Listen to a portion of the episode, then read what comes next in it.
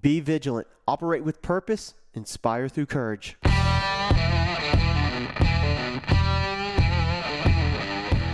Welcome to the Operation Cross Training Daily Launch. I'm your host, Chris Roundtree. It is Saturday, March 7, 2020. Let's jump in. Our monthly memory verse is from 2 Timothy 3 16 through 17.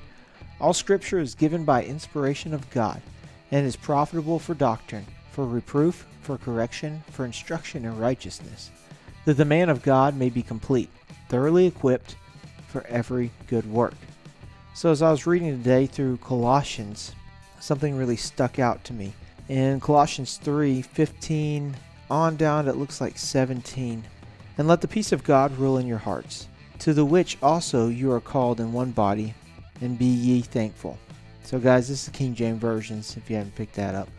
Let the word of Christ dwell in you richly in all wisdom, teaching and admonishing one another in psalms and hymns and spiritual songs, singing with grace in your hearts to the Lord. And whatsoever you do in the word or deed, do all in the name of the Lord Jesus, giving thanks to God and the Father by him.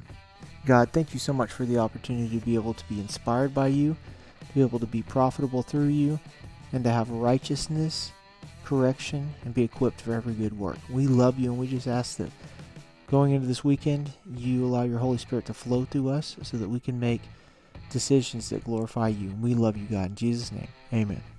Thank you guys for joining me on the daily launch. Don't forget, you can find us on YouTube, Instagram, and Facebook at Operation Cross Training. Also, OperationCrossTraining.com. Check it out. Be vigilant, operate with purpose, inspire through courage.